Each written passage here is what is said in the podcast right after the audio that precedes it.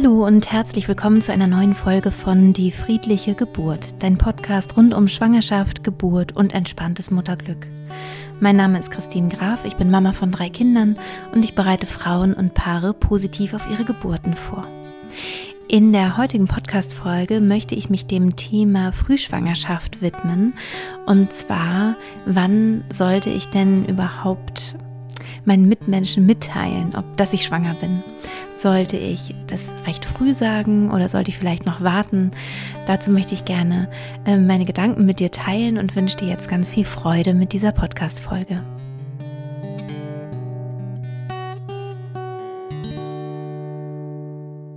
Meine eigenen Schwangerschaften sind schon eine ganze Weile her. Meine Kinder sind schon 9, 13 und 15. Das heißt, ja, das ist schon wirklich eine, Weile her, dass ich gesagt habe, dass ich schwanger bin. Und ich war auch tatsächlich ziemlich naiv. Ich habe sofort herausposaunt, dass ich schwanger bin. Das Schöne ist, ähm, der große Vorteil ist, dass man all diese Gefühle, die man so hat, nicht verbergen muss, sondern ähm, ja jeder weiß genau, warum man vielleicht irgendwie komisch ist, launisch ist, warum einem vielleicht übel ist, ähm, warum man jetzt vielleicht nicht mittrinken möchte, warum man vielleicht gerade irgendwie am Partner oder an der Partnerin klammert oder warum man vielleicht besonders sentimental ist oder Ängste hochkommen oder so. Man hat eben die Möglichkeit dann mit Menschen darüber zu sprechen, nicht nur mit, ähm, mit vielleicht dem Beziehungspartner oder so, sondern eben auch mit Freunden oder der Familie. Und das habe ich persönlich als sehr angenehm empfunden. Es gibt manchmal aber Frauen oder viele Frauen, die sagen, ich möchte es eigentlich erst ab der zwölften Woche sagen, weil dann sozusagen die Gefahr, ähm, dass das Kind geht, dass irgendwas ist, ähm, nicht so hoch ist. Also wenn das Kind die ersten zwölf Wochen ähm, gesund im Mutterleib herangewachsen ist, dann ist die Gefahr äh, sehr, sehr, sehr, sehr, sehr minimal, ähm, dass es vielleicht nochmal ähm, ja zu einer stillen Geburt kommt, dass das Baby vielleicht geht und ein Sternenkind wird. Und aus dieser Sorge heraus dass man sich da vielleicht unsicher fühlt, können dann die äh, Überlegungen, die Gedanken kommen. Ich erzähle es vielleicht erstmal gar nicht, dann ähm, ja, dann muss ich auch nicht mit jedem teilen, wenn es wenn ja, wenn es dann vielleicht zu einem Verlust kommt und ich dann vielleicht traurig bin oder so, dann ist das einfach was Intimeres, was mit mir zu tun hat. Und auch den Gedanken kann ich total gut verstehen. Ich glaube, es ist wichtig, da selbst für sich zu spüren, was wäre denn eigentlich im Fall der Fälle? Also in den ersten drei Monaten ist die Wahrscheinlichkeit, dass das Kind geht, erhöht. Also in den ersten drei Monaten ist es, kommt es häufiger vor als später. Und ähm, von daher kann ich das gut verstehen, dass man da vorsichtig ist, ähm, das allen zu erzählen, wenn man sich vielleicht nicht so ähm, öffnen möchte, falls es dann doch dazu kommen sollte. Mm, und da ist eben die Frage, was bist du für ein Typ, was bräuchtest du in so einer Situation?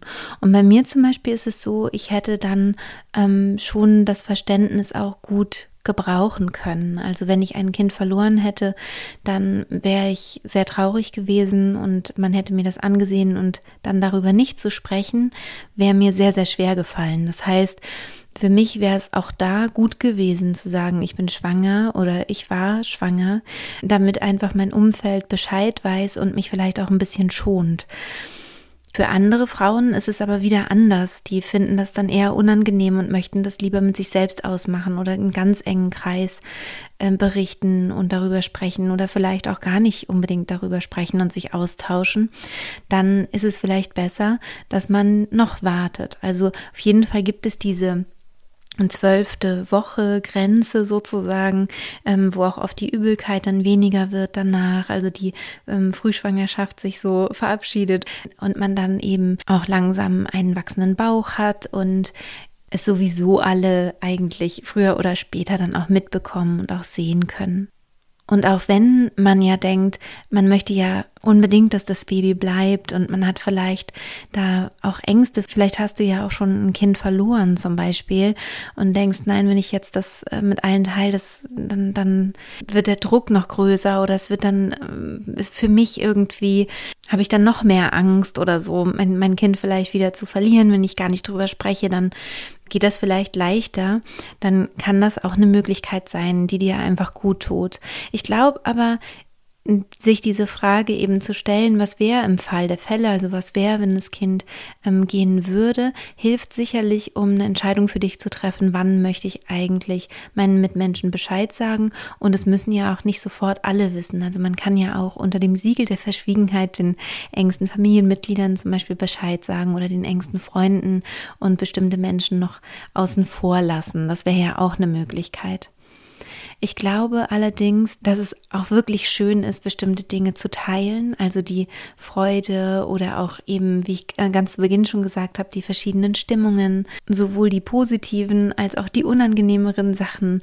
Und einen Verlust oder zum Beispiel eine Diagnose, die man nicht ähm, erwartet hat, kann man vielleicht dann doch besser verarbeiten, wenn man ja, da gut geborgen ist in einer Gemeinschaft, die weiß, ähm, was man gerade da erlebt und vielleicht auch durchmacht. Ich gehe natürlich davon aus, wenn du gerade frisch schwanger bist, dass alles gut läuft und das ist ja auch wirklich in aller, allermeisten Fällen so. Und dann ist es ja vielleicht auch schön, diese Vorfreude zu teilen, dieses Positive und dieses Kind auch wirklich willkommen zu heißen. Und gerade wenn man das erste Mal schwanger ist, äh, ploppen ja tausende von Fragen auf. Ähm, ich weiß noch genau, wie, wie es bei mir war, dass ich immer genau wusste, wie groß mein Kind ist, was es schon kann, was es schon hat. Und fand es so beeindruckend, dass ich auch einfach gerne darüber geredet habe. Und vielleicht ist es ja bei dir auch so. Und da gibt es eben Menschen, die super gut dazu passen, also wo man das Gefühl hat, mit denen möchte ich wirklich gerne diese Sachen teilen, egal ob sie positiv sind oder negativ.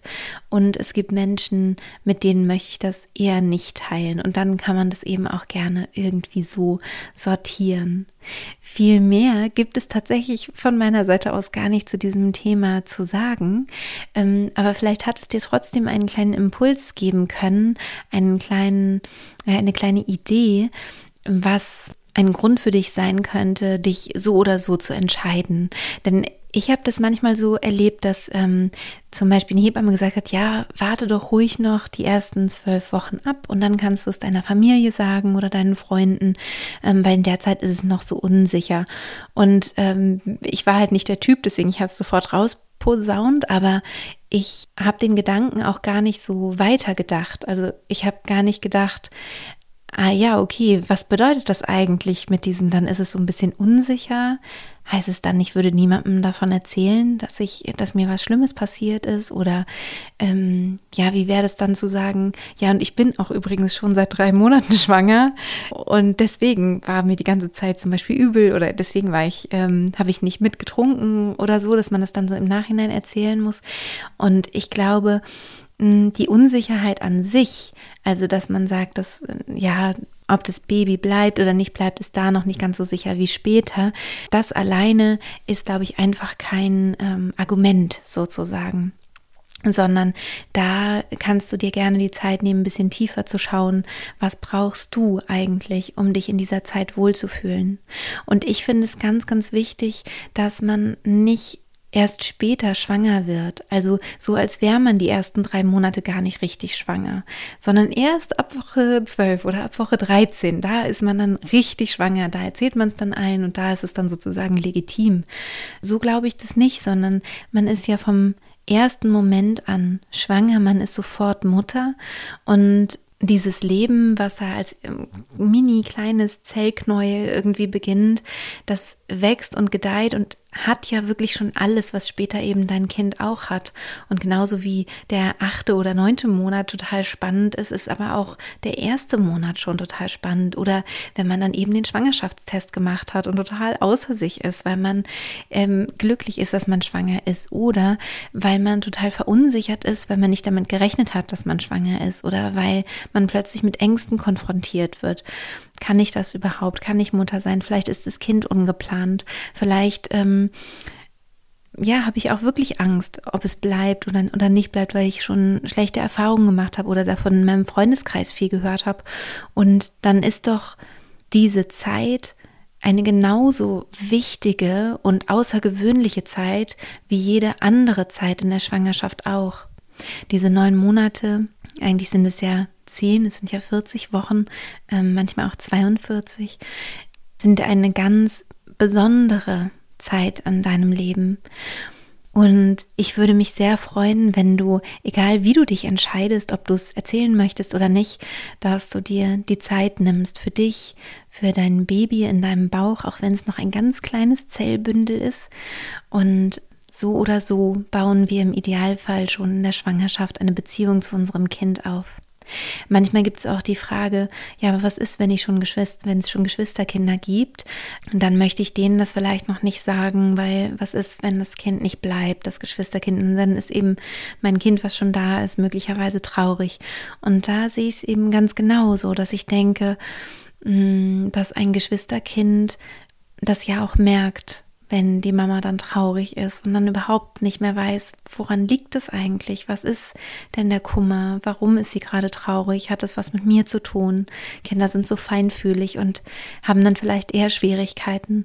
Andererseits verstehe ich das auch, wenn man ein Kind geboren hat und das wünscht sich wahnsinnig ein Geschwisterkind und man hat vielleicht schon ein Geschwisterkind sozusagen verloren. Und das Kind war schon einmal total unglücklich, dass man dann vielleicht sagt, ich muss mein Kind jetzt schützen. Und ähm, deswegen erzähle ich es ihm erst, wenn es einfach safe ist, sozusagen. Das kann ich auch total gut verstehen. Also ich glaube, da geht es immer darum, um die ganz eigene individuelle Geschichte. Aber wenn du meinen Podcast schon länger hörst, dann kennst du das schon von mir, dass ich sehr, sehr wichtig finde, ähm, individuell zu schauen, was brauchst du, was braucht deine Familie, ähm, was ist da vielleicht ganz individuell bei euch gerade genau das Richtige. Und manchmal werde ich in diesem Zusammenhang auch gefragt, ich äh, kenne deinen Podcast schon, ich kenne schon deine Arbeit, bin schon so neugierig oder finde das so toll, möchte das gerne machen. Ab wann lohnt es sich denn? Ich werde manchmal gefragt, ähm, kann ich denn den, sollte ich den Kurs, kann ich den Kurs schon vor der zwölften Woche buchen? Weil was ist, wenn noch irgendwie ja, was passieren sollte. Bei uns ist es so, dass es für uns vollkommen klar ist, wenn ähm, es so sein sollte, dass eine Frau ihr Kind verliert, dass sie natürlich, wenn sie das möchte, sofort das Geld zurückbekommt. Manchmal wollen die Frauen das auch gerne noch so lassen und, und behalten, weil sie sagen, sie wünschen sich eh noch mehrere Kinder und dann ähm, gilt der Kurs ja sozusagen für alle Kinder. Ähm, aber da muss man sich überhaupt gar keine Sorgen machen. Also man kann das gerne schon in der Frühschwangerschaft nutzen. Da gibt es auch eine sehr, sehr schöne Hypnose, wo es eben genau darum geht, dass das Baby sich schön einnistet, ähm, dass es schön wächst und gedeiht und gesund ist und dass man eben auch in den ersten Monaten schon Kontakt aufnehmen kann mit seinem Kind. Da geht es also noch gar nicht so um die Geburtsvorbereitung, sondern eher darum, dass das Baby im Bauch wächst und gedeiht und dass es einem gut geht und dass man sich Auszeiten im Alltag Alltag schafft, um möglichst entspannt auch durch die Frühschwangerschaft zu kommen. Ja, und das war es schon mit dieser kurzen Podcast-Folge heute zu dem Thema. Ähm, sage ich es oder sage ich es nicht? Oder ab wann sage ich eigentlich, dass ich schwanger bin? Und vielleicht konntest dir ein bisschen Inspiration sein für deine Entscheidungen und ich hoffe, dass du und deine Familie da einen schönen Weg für euch findet. Und natürlich glaube ich auch ganz fest daran, wenn du gerade schwanger bist, dass du ähm, gesund bist, dass dein Baby gesund ist. Und das wünsche ich euch natürlich auch von ganzem Herzen. Falls du bereits Erfahrungen gemacht hast, die ja, die einfach traurig sind, kann ich dir von Herzen den Podcast von Dorothea Sub empfehlen. Der heißt Sternenkind Liebe und Falls das für dich kein Thema ist, ähm, freue ich mich natürlich sehr, wenn du guter Hoffnung bist, wenn du darauf vertraust, dass dein Körper und der Körper deines Babys ganz gesund sind und dass alles wunderbar von der Natur so eingerichtet wurde, dass du ein gesundes und glückliches Kind erwartest. Ich wünsche dir auf jeden Fall von Herzen alles Gute und bis bald, deine Christine.